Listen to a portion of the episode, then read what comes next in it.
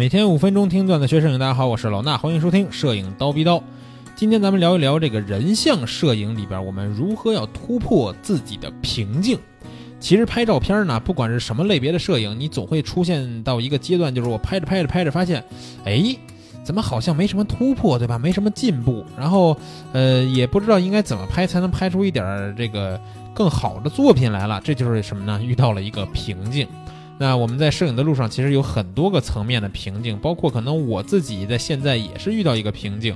所以说呢，这时候应该怎么这个突破瓶颈呢？下面呢，我给大家说几个点啊。第一个点，我们需要做的是什么呢？停止拍摄。为什么要停止拍摄呢？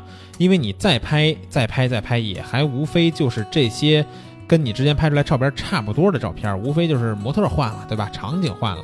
如果作为一个接客片的摄影师，那没问题，你的技术已经到这个层面了。我就是需要去累积我的作品了，或者说我就是客户不一样，我就拍这个客片，他们喜欢就可以了，能赚钱那没问题。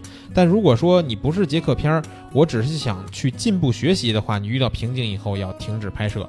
停止拍摄不是说就跟摄影不沾边了啊，不是让你干别的去，你在同时需要去看一些很多优秀摄影师的作品。去看一看大家的作品，不管你喜不喜欢这个摄影师的作品，都要看，看一看他们这些作品里边有哪些，比如说元素，对吧？比如说曝光啊和构图啊，或者是后期的方向，是你这个你自己的摄影作品里边没有的，你去研究，然后去想，那我怎么样能拍出他这样的照片呢？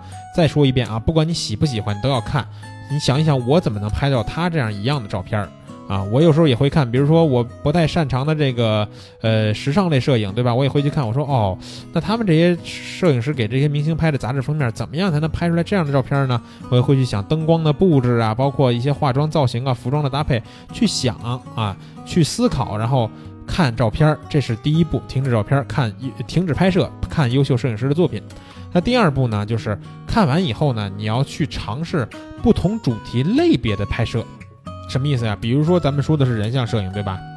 那我不拍人像了，我接下来这一段时间呢，可以给自己规定，比如说一个月或者三个月，我不拍人像，我拍一点风光，可不可以？对吧？我拍一点纪实人文，或者说我拍点生态，我拍点鸟，拍点这个池塘里的荷花，或者说给我的小宠物拍点照片，这些都是可以的。去尝试一些不同主题的作品拍摄，这时候有时候会帮你转变一些思路。有时候你会把这个风光的照片儿啊拍出来以后，你会想哦，那这个风景里边融合一个人像，是不是会更好看呢？你像这是不是就帮你突破瓶颈了？你从日常的一些拍摄变成了一种大场景化的一种主题类别的拍摄啊，这些呢其实都是可以帮助我们去打造我们不同风格的人像的一个前提，去尝试不同主题类别的拍摄。那第三点呢，就是从前期到后期啊，从前期的拍摄到后期的色调，去尝试不同风格的人像。比如说我上面已经拍了其他主题类别，拍了一段时间了，那我拍回人像来，这时候呢要突破自己的风格了。比如说我就喜欢拍小清新，那这时候呢就别拍小清新了，不管从拍摄还是后期，你去尝试一下什么欧美的性感风，对不对？尝试一下这种黑白的冷酷的感觉，或者说你拍点古风的人像。这些都是不同的风格的人像，那你去尝试这些的时候呢，也可以帮你突破自己的瓶颈。你无非就是陷在了自己只喜欢的一种类别里边嘛。